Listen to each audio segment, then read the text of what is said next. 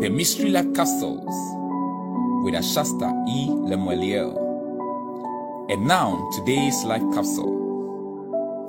Death made them stronger. From the Passion Translation, Matthew chapter 10, the verse number 38.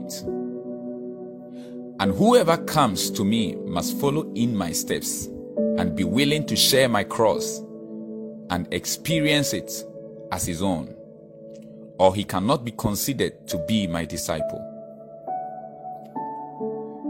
There is no institution on earth that has suffered much persecution and yet thrived in it like the Church of Jesus Christ. But the more they afflicted the young church, the more they grew stronger and spread abroad.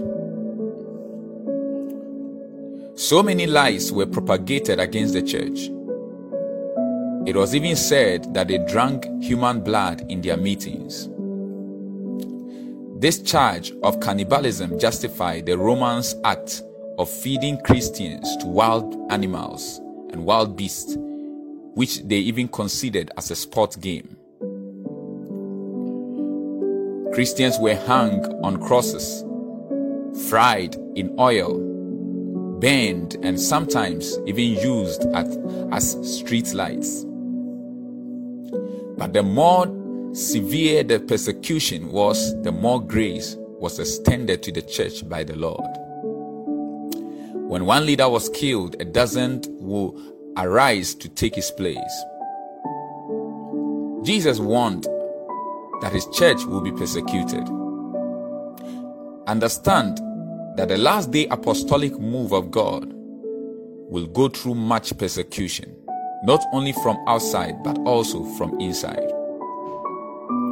When the church is not persecuted, it has become the world. Persecution is like a fire that purifies the gold. Beloved,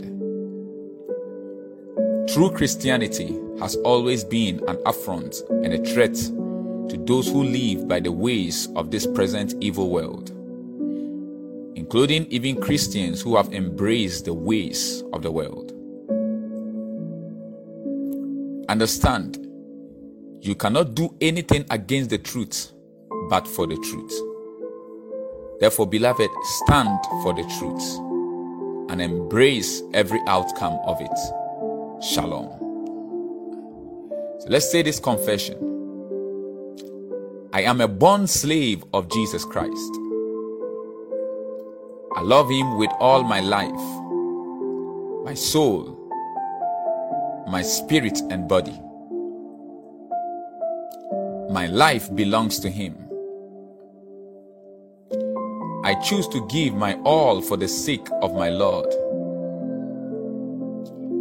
His life is manifested in me today as I die to myself. In Jesus' name. Now, our further study is in 2 Timothy chapter 3, verse 11 to 12 from the Passion. He says, And the same persecutions and difficulties I have endured, you have also endured. Yes, you know all about what I had suffered whilst in Antioch, Iconium, and Lystra.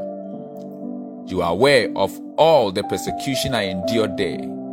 Yet the Lord delivered me from every single one of them.